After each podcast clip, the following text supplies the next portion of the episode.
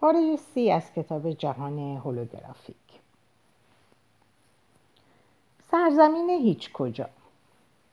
سویدنبرگ تنها کسی در تاریخ نیست که قادر بود با سفرهای خارج از بدن به دیدار سطوح ظریفتر واقعیت رود. صوفی های ایرانی قرن دوازده نیز به خلصه های عمیق مراقبه فرو می رفتن و به دیدار جایی که ارواح سکنا گزیدهاند می شتافتن. و اینجا نیز وجود مشابه میان گزارش های آنان و شواهد بیشماری که در این فصل برشمردیم تکان دهنده است عرفای ایرانی مدعی بودند در این قلمرو دیگر انسان دارای جسمی لطیف است و به حواسی متکی است که همیشه به اندامهای خاص آن جسم مربوط نمی شوند. و چنین اظهار می داشتن که آن قلم رو سرزمین علما و مرشدان روحانی و امامان است که گاه آن را ملک امام قایب می نامیدن. آنها متفکران آن متفکران بر این گمان بودند که آن عالم فقط از ماده ظریف و لطیف عالم مثال یا عالم اندیشه ساخته شده است حتی خود فضا و از جمله قرب و بود و مکانهای بسیار دور یعنی جابلسا و جابلقا همه اینها توسط اندیشه خلق شدهاند و این بدان معنا نیست که اقلیم امام قایب ناواقعی است و از هیچ ساخته شده و دورنمایی است بر ساخته یک ذهن بلکه ساحتی است از وجود که توسط تخیل بسیاری کسان آفریده شده است و با این حال همان است که هنوز جسمانیت خاص خود و بود خاص خود را داراست. جنگل های خاص خود، کوها و جلگه ها و حتی شهرهای خاص خود. حکیمان صوفی اوقات بسیاری را صرف نوشتن و توضیح همین آرمان شهرها کردند. به چشم بسیاری از متفکران مغرب زمین چنین ایده هایی چنان غریب می نماید که مرحوم هانری کوربن استاد اسلام شناسی در دانشگاه سوربن پاریس و مرجع مهم تفکر ایرانی اسلامی را وادار ساخت واژه مسالی را جهت توصیف آن اختراع کند به معنای جهانی که هرچند به وسیله تخیل آفریده شده ولی از لحاظ هستی شناختی واقعیت آن از واقعیت جسمانی و فیزیکی کمتر نیست.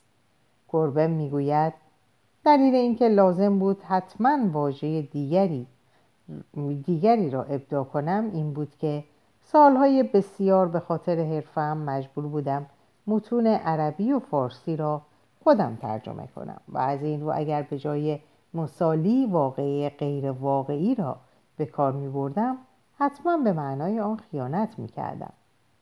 و به خاطر همین ماهیت مسالی قلم روی بعد از حیات است که عرفا به این نتیجه رسیدن که تخیل خود یک وسیله ادراک است ایده ای که پرتو جدیدی بر این نظر می اندازد که آزمون شونده های آقای ویتون چگونه با فکر کردن درباره یک شی از هیچ آن را به وجود می آوردن. و نیز روشن می کند که چرا وقتی تصاویری در ذهن مصور می کنیم اثری چنین قوی بر سلامت و ساختار فیزیکی بدن ما می‌گذارد و همچنین این اعتقاد صوفی ها را تقویت می کند که می توان مصور کردن یعنی فرایندی که آنان دعای خلاق می‌خوانند را جهت تغییر شکل و تغییر فرایند تقدیر خود به کار برد. این عارفان از راه نظریه‌ای که بی ارتباط با نظم مستتر و نامستتر بوهم نیست من این باور بودن که جهان بعد از مرگ به رغم کیفیات حیرت انگیزش در حکم بافت زاینده است که باعث آفرینش و زایش کل جهان جسمانی می شود تمامی چیزهای موجود در واقعیت جسمانی نیز از همین واقعیت روحانی برمیخیزد. با این حال حتی حکیمترین صوفیان نیز یک نقطه را نکته را غریب میافتند که با مراقبه و سیر و سلوک در جرفای روان بتوان به جهانی درونی رسید که در واقع محات و در برگیرنده و حاوی آن چیزی باشد که در وهله اول بیرونی و رویت پذیر می نمود. و همین ملاحظات ارجای دیگری است به وجوه و کیفیات لامکانی و هولوگرافیک واقعیت هر یک از ما در برگیرنده کل کائنات است و حتی بیش از آن هر یک از ما در بردارنده مکان و جایگاه کائنات است. یا آنچنان که عرفا می‌گفتند به جای جستجوی واقعیت روحانی در آنجا آنجا را باید در خود جست و در بحث پیرامون همین وجوه لامکانی قلمرو بعد از حیات است که عارف ایرانی قرن دوازدهم سهروردی می‌گوید سرزمین امام قایب را شاید بتوان ناکجا آباد یعنی سرزمین هیچ کجا نامید. قطعا این ایده ها چندان تازگی ندارد. یعنی کم و بیش همان احساسی را برمیانگیزند که بگوییم بارگاه ملکوت در درون ماست. ولی آنچه تازگی دارد این نظریه است که چنین آرایی به واقع ارجاعاتی است به وجوه و سطوح ظریف و پیچیده تر واقعیت. و نیز اینکه وقتی کسی به سیر و سلوک خارج از بدن می‌پردازد ممکن است اصلا از لحاظ فیزیکی جایی نرفته باشد. در جهان هولوگرافیک آگاهی نه تنها از قبل همه جا هست که در عین حال هیچ کجا هم نیست. و همین نظر را که قلمرو بعد از حیات در جرفای پهنه لامکان روان ما نهفته است برخی تجربهگران حالت نزدیک به مرگ نیز اظهار داشتند. مثلا یک پسر بچه هفت ساله چنین می‌گوید. مرگ چیزی است مثل قدم گذاشتن به داخل ذهن. بوهم نیز نظریه لامکان مشابهی درباره آنچه به هنگام انتقال ما از این زندگی به زندگی دیگر صورت می‌گیرد ارائه می‌دهد. در حال حاضر تمامی فرایند اندیشیدگی به ما می‌گوید که باید توجه خود را به اینجا معطوف کنیم. مثلا اگر چنین نکنیم نمی‌توانیم از خیابان رد شویم. اما آگاهی همیشه در جرفایی بی نهایت که ورای زمان و مکان است قرار دارد. یعنی در سطوح ظریف و پیچیده تر نظم مستطر. بنابراین اگر شما عمیقا به زمان حال واقعی وارد شوید خواهید دید که میان این لحظه و لحظه بعد تفاوتی وجود ندارد. منظور این است که در تجربه مرگ شما بدان لحظه دست میابید تماس با ابدیت در زمان حال اتفاق میافتد. اما با واسطه فکر و اندیشه مسئله مسئله تمرکز و توجه است. تصاویر هوشمند و هماهنگ شده نور. این ایده نیست که سطوح ظریف و پیچیده تر واقعیت را می‌توان تنها از طریق تغییر دادن آگاهی به دست آورد. یکی از اصول اولیه سنت یوگی است. بسیاری از تمرین های یوگا به خصوص جهت تعلیم افراد برای اینکه چگونه به چنین سیر و سلوکی دست یابند طراحی شدند و افرادی که در این سفرها موفق بودهاند باز همان منظره آشنا را توصیف می کنند یکی از آنها, از آنها سر یوکاس یوکسوارگیری هندوی مقدسی است که بسیار مورد احترام است. ولی چندان معروف نیست و در 1936 در پوری هندوستان فوت کرد. ایوانس ونتس که این هندی مقدس را در دهه 20 میلادی دیده او را مردی توصیف می کند دارای منشی خوش و شخصیتی برازنده و کاملا مستحق حرمتی که هوادارانش برایش قائلند. سری یوکتسوار ظاهرا در باب رفت و برگشت با آن دنیا و این دنیا بسیار مهارت داشته و جهان بعد از مرگ را جهانی مرکب از ارتعاشات ظریف گوناگون نور و رنگ توصیف می‌کرده که صدها بار بزرگتر از کیهان مادی ماست. و نیز گفته است که آن جهان بی نهایت زیباتر از قلمرو وجود ماست و آکنده از دریاچه های مه گرفته و دریاهای شفاف و رودخانه های قوس و است. این سرزمین از آنجا که مرتعش از نور خلاقه خداوندی است هوایش همواره خوش و تنها تجلی اوضاع جوی آن گاهی اوقات ریزش برف سفید روشن و بارانی از بینهایت رنگهای درخشان است. افرادی که این قلم روی حیرت انگیز در این قلم روی حیرت انگیز زندگی می کنند می توانند هر که بخواهند پیش روی خود مجسم کنند و می توانند با هر بخش از اندام خود که می خواهند ببینند و هر گونه میوه و غذایی را که میل دارند می توانند تجسم ببخشند گرچه همه از لزوم هر گونه تغذیه رها هستند و تنها با ماعده بهشتی دانشی تا ابد تازه زیافت به پا می کنند. آنها از طریق یک سلسله عکس های نورانی تلپاتیک ارتباط برقرار می کنند. از فناناپذیری رفاقت و دوستی دلشاد می شوند و وجه نابود نشدنی عشق را در می آبند. و از اینکه در اجرا یا درک حقیقت خطایی روی داده باشد احساس درد شدید می کنند و هرگاه با دسته ای از بستگان خود روبرو می شوند با پدر، مادر، زن، شوهر و دوستانی که در طول تناوارگی ها یا های مختلف خود روی زمین به شکل آنها در آمده بودند نمی‌دانند کدام یک را باید بیشتر دوست بدارند و بدین سان میآموزند که مجت... محبتی الهی و یکسان را نصیب همگان کنند پس چکیده و جوهر ماهیت واقعیت ما وقتی در این مکان نورانی سکنا گزیده ایم چیست؟ هندوی مقدس سری یوکتسوار به این پرسش پاسخی به همان سادگی پاسخ هولوگرافیک داده. وی گفته در این قلملو که خوردن و حتی نفس کشیدن ضرورت ندارد جایی که اندیشه می‌تواند هم باقی بزرگ پر از گلهای خوشبو را جسمیت مادی بخشد و هم زخمای جسمانی را به صرف خواستن بیدرنگ شفا بخشد ما چیزی نیستیم جز تصاویر هوشمند و هماهنگ شده نور. اشارات دیگری به نور.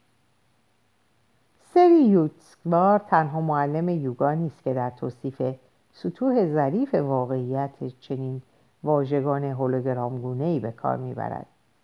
یکی دیگر از یوگه ها سری اوروبین متفکر اهل سیاست و عارف مسلک که هندی ها برای او همتراز گاندی حرمت قائلند متولد 1872 در یک خانواده متمول هندی است. در انگلستان درس خوانده و در همانجا به عنوان یک نابغه به سرعت به شهرت رسیده است. او نه تنها انگلیسی و هندی و روسی و آلمانی و فرانسه را فسیح صحبت می‌کرده که به زبان باستانی سانسکریت نیز به سهولت تکلم می‌کرده. می توانست روزی یک بسته کتاب بخواند. مثلا به هنگام جوانی بسیاری از کتاب مقدس و قطور هندی را مطالعه کرد و هر جمله و واژه‌ای را که در هر صفحه کتاب میخوانده می توانست کلمه به کلمه تکرار کند. قدرت تمرکزش افسانه بود و گفتند که می توانسته تمام شب تا صبح در یک حالت بنشیند و کتاب بخواند و نسبت به همه چیز حتی نیش پشه ها نیز بیعتنا باشد. سری اوروبینت و نظیر گاندی در جنبش های ملیگرای هندوستان بسیار فعال بوده و به جرم آشوبگری به زندان هم افتاده است.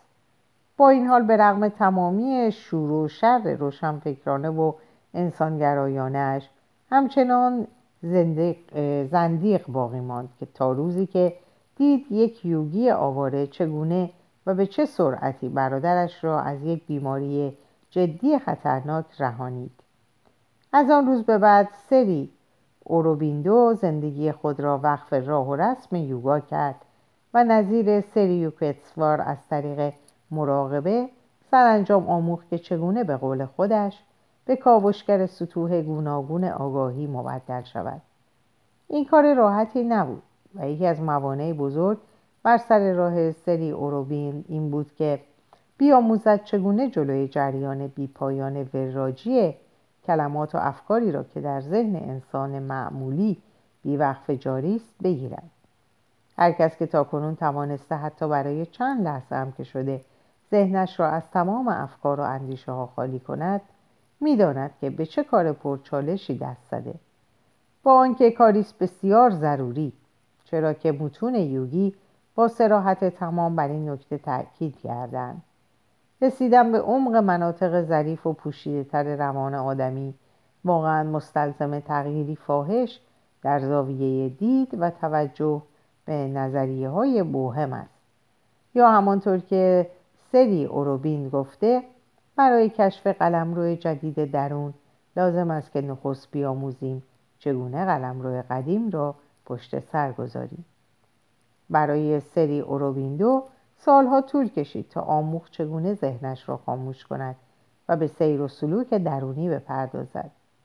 اما به مجرد توفیق در این راه به کشف همان منطقه وسیع نائل آمد که سایر سیاهان مارکوپولوار روح, مارکوپولوار روح طی کردند. یعنی قلمرویی ورای زمان و مکان و برآمده از بینهایت ارتعاشات رنگین و آکنده از هستی های بیماده و بیجسم و آنچنان پیشرفته تر از آگاهی انسانی که ما به نظر آنان لابد چون کودکان میاییم. اوروبیندو می‌گوید که این هستی ها قادرند هر شکلی که بخواهند برگزینند. همان هستی هایی که به دید مسیحیان مسیحی آمده و به دید هندویان هندو. گرچه اوروبیندو در اینجا تاکید می کند که مقصود این, مقصود این هستی ها فریب نیست بلکه صرفا می‌خواهند خود را بیشتر در اختیار آگاهی به خصوصی قرار دهند از نظر سری اوروبیندو این هستی ها در درستترین شکلشان همچون مشتی ارتعاشات خاص پدیدار می شوند. او در کتاب دو جلدیش درباره یوگا حتی قابلیت پدیدار شدن آنها را همچون فرم یا ارتعاش به دوگانگی ذره موج علم مدرن تشبیه می کند و نیز متذکر می شود که در این قلمرو نورانی شخص مجبور نیست که اطلاعات را نکته به نکته دریابد بلکه یک جا آنها را در توده های عظیم جذب می کند و در یک نگاه گستره طولانی زمان و مکان را در میابد به واقع بسیاری از اظهارات سری اوروبیندو به سختی بتوان از گفته ها و استنتاجات بوهم و پریبرام تشخیص داد. او مثلا می‌گوید که ما آدمیان اغلب دارای نوعی پرده ذهنی هستیم که ما نمی شود بتوانیم ورای هجاب مادی را ببینیم. ولی وقتی میآموزیم که از ورای این پرده بنگریم در میابیم که همه چیز از ارتعاشات نورانی شدید و گوناگون ساخته شده است. همچنین می‌گوید که آگاهی نیز از ارتعاشات گوناگون ساخته شده و بر این باور است که همه اشیای مادی تا حدی آگاهی دارند و نظیر بوهم حتی چنین اظهار می دارد که قابلیت اثرگذاری ذهنی بر اشیا یا جنبش فراروانی مستقیما نتیجه این واقعیت است که تمامی ماده ها و جامدات تا حدی آگاهی دارند. اگر ماده آگاهی نداشت هیچ یوگی نمی‌توانست شیعی را به یاری ذهنش به حرکت وادارد. چرا که هیچ گونه امکان تماس میان یوگی و شیء مورد نظر وجود نمی داشت. اینها همه اظهارات سری اوروبیندوست و از همه بوهمگونه تر اظهار نظر اوست در مورد کلیت و تجزیه شدگی بنا به رأی او یکی از چیزهای مهمی که انسان در ملکوت عظیم و نورانی روح و جان میآموزد این است که تمامی جدایی ها و جداگانگی ها توهمی بیش نیست و همه چیزها در نهایت ماهیتا به هم متصل و یک پارچه و کاملند و بارها در نوشته هایش بر این امر واقع اصرار میورزد و می‌گوید که به خاطر نزول آدم از سطوح ارتعاشی بالاتر واقعیت به سطوح پایین تر است که قانون پیشرفته تجزیه پذیری به کار می آید. ما چیزها را مدام تجزیه می کنیم چرا که در سطح پایینتری از ارتعاشات آگاهی و واقعیت قرار گرفته ایم. و این میله به تجزیه کردن است که باعث می شود نتوانیم شدت و حدت آگاهی را واقعا تجربه کنیم و نیز شادی و عشق و سرخوشی از زندگی را که در این اقلیم های برتر و پیچیده و ظریفتر واقعیت مرسوم و جاری است همانطور که بوهم بر این باور است که در جهانی که نهایتا یک بارچه و کامل است. ممکن نیست که بینظمی وجود داشته باشد. سری اوروبیندو نیز بر این باور است که همین امر در مورد آگاهی و ناآگاهی نیز صادق است. اگر یک نقطه تنها در جهان یافت شود که کاملا ناهوشیار باشد تمامی جهان ناهوشیار, جهان ناهوشیار خواهد بود. و اگر سنگ ریزه کنار جاده یا دانه ریز شنی را که زیر ناخون داریم موادی بیجان و مرده تلقی کنیم. دچار همان توهمی شده ایم که حاصل چیزی جز نگاه تجزیه کننده ایمان نیست.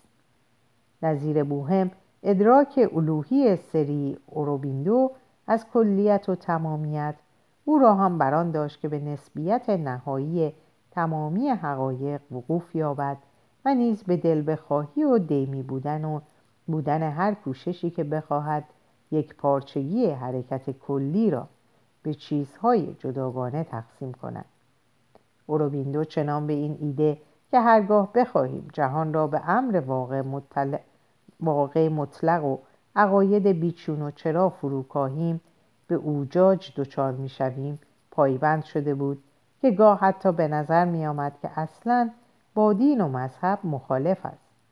او تمام عمر به تأکید بر این مطلب پرداخت که معنویت راستین نه از هیچ یک از سازمان های عریض و طویل رسمی مذهبی که از جهان روحانی درون آدمی سرچشمه می‌گیرد.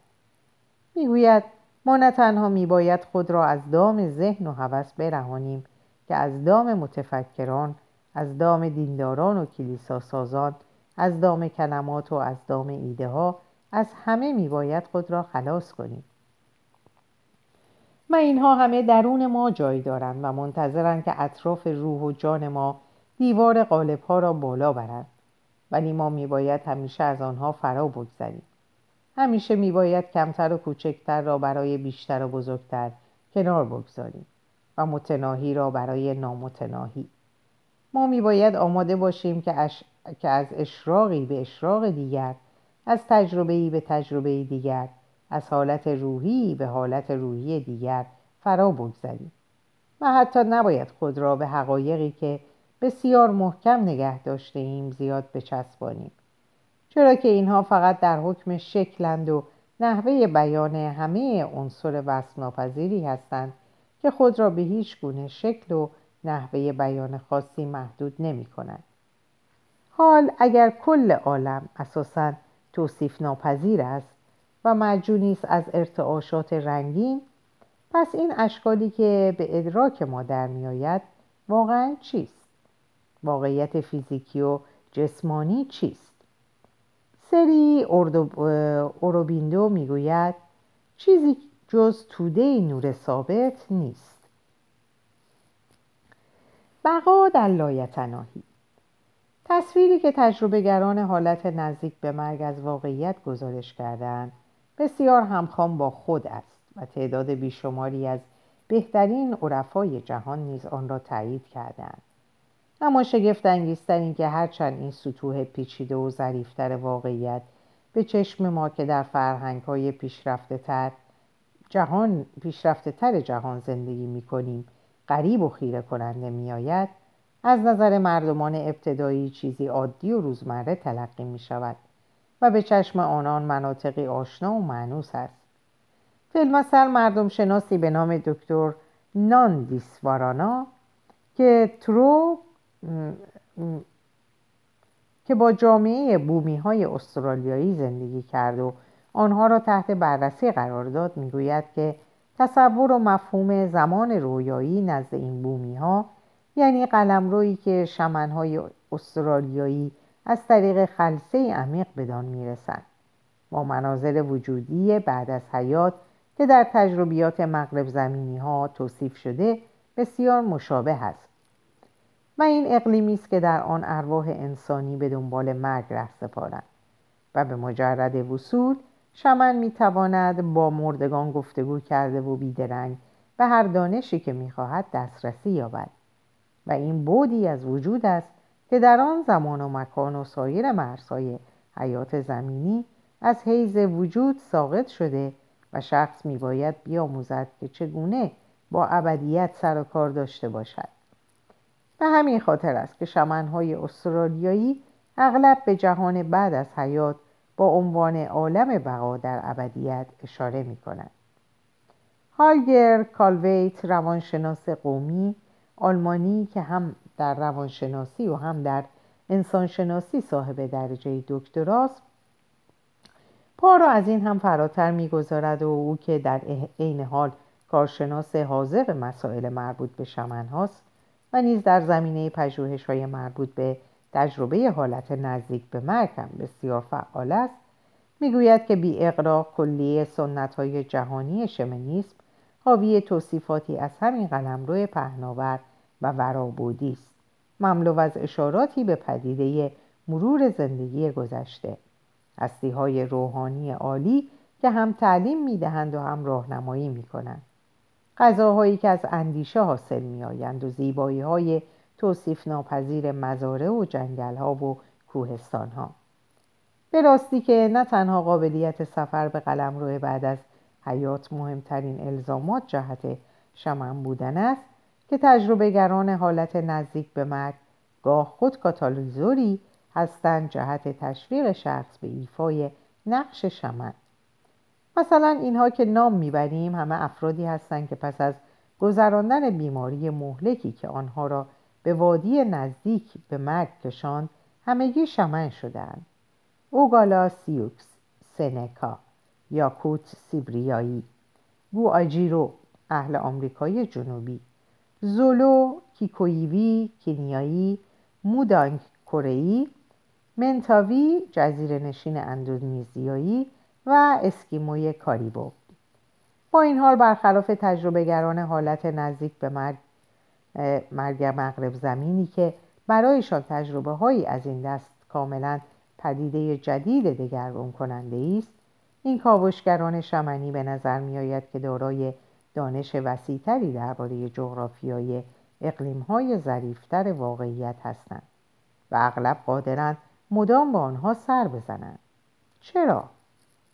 کالویت بر این باور است که این تجربیات برای این فرهنگ ها در حکم واقعیت روزمره است.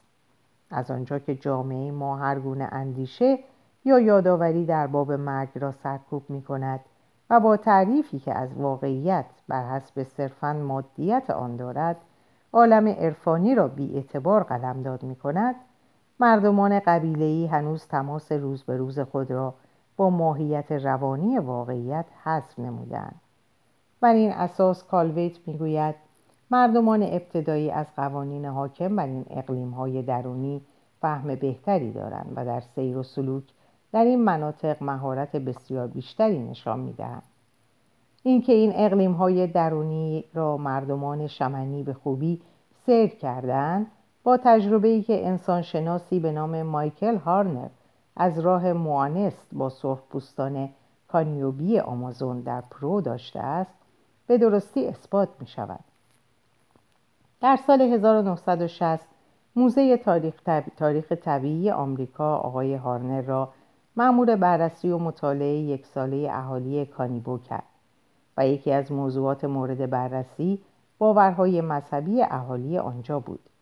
به او گفتند اگر واقعا طالب آموختن است میباید مشروب شمنی مقدسی را که از گیاهی توهمزا به نام آیاهو آسکا یعنی روح شراب گرفته شده بنوشد. وی قبول کرد و پس از نوشیدن معجون تلخ به تجربه خروج از بدن نائل آمد که طی آن در سطحی از واقعیت به سیر و سلوک پرداخت که آکنده از کسانی بود ناآشنا که بعدا معلوم شد خدایان و شیاطین اساتیر کانیبو بودند. او دیوهایی دید خندان با سرهای تمساهگونه و همانطور که از سینهش انرژی به بیرون ساطع می‌شد به سوی کرجی اجدهاگونهای کشانده شد که افرادی مصری مانند با سرهایی به رنگ زمرد آبی پاروزنان به پیش می‌رفتند و او حس می‌کرد که آنچه دارد بدان میاندیشد در واقع کرخی کند و رو به افزایش مرگ خودش است. اما جالبترین وجه این تجربه سیر و سلوک روحی برخورد وی بود با گروهی از موجودات بالدار اجدهاگونه که از ستون فقرات خود وی پدیدار شده بودند. پس از آنکه این موجودات از بدن او به بیرون خزیدند روبروی او یک صحنه دیدنی به وجود آوردند که در آن به او آنچه را که مدعی بودند داستان حقیقی کره زمین است نشان دادند. از طریق نوعی زبان فکر توضیح دادند که آنها مسئول اصل و منشأ, همچ... و همچنین فرایند تکامل حیات بر این سیارند و اینکه آنها به راستی نه تنها در انسانها که در تمامی حیات معوا گزیدند و بیشمار صورتهای زنده آفریدند که سرتاسر سر کره زمین را فرا گرفته است و همه اینها, در بدین اینها را بدین دلیل انجام دادند که بتوانند برای خود مخفیگاهی تهیه کنند تا از چشم پاره دشمنان ناشناخته سیارات دور و در امان باشد. هارنر به این مطالب نیز اشاره می کند که هرچند این موجودات تقریبا شبیه دی ان بودند ولی به هنگام این رویداد یعنی 1961 او هنوز چیزی درباره دی ان آ نمی‌دانست. پس از تمام اتمام این تصاویر به هم متصل تصاویر به هم متصل بسری هارنر به سراغ یک شمن نابینای کانیوبی که در از موهبتهای فراتبی برخوردار بود رفت تا با او درباره تجربه غریب خود صحبت کند. شمن که بارها به سیر و سلوک در جهان روحی پرداخته بود به گفته های هارنر گوش فراداد و گاه به گاه سر تکان می‌داد. ولی وقتی هارنر درباره موجودات اجدها مانند سخن گفت که مدعی بودند اربابان حقیقی کره زمین هستند شمن نابینا لبخندی زد و گفت بله آنها همیشه همین را می‌گویند. ولی آنها فقط اربابان تاریکی و ظلمت خارج از این جهان هستند. هارنر می‌گوید من خیلی شگفت زده شدم. چون چیزی که تجربه کرده بودم برای این شمن پابرهنه نابینا کاملا آشنا بود و این شناخت را از سیر و سیاحت خاص خود در همان جهان پنهانی که من نیز بدان پا نهاده بودم به دست آورده بود. معهازا شگفت زدگی های هارنر به اینجا ختم نمی شود او این تجربه را برای دو مبلغ مذهبی مسیحی که در آن حوالی میزیستند تعریف کرد و با حیرت دریافت که آن دو نیز گویا می‌دانستند او از چه سخن می‌گوید. پس از شرح ماجرا به او گفتند که برخی از توصیفاتش کاملا شبیه پاره از گفته های کتاب مکاشفه یوحنای رسول است. گفته هایی که آقای هارنر ملحد هیچگاه نخوانده بود. پس به نظر می آید که شمن پیر کانیوبی شاید تنها کسی نبوده که به این سیر و سیاحت پرداخته.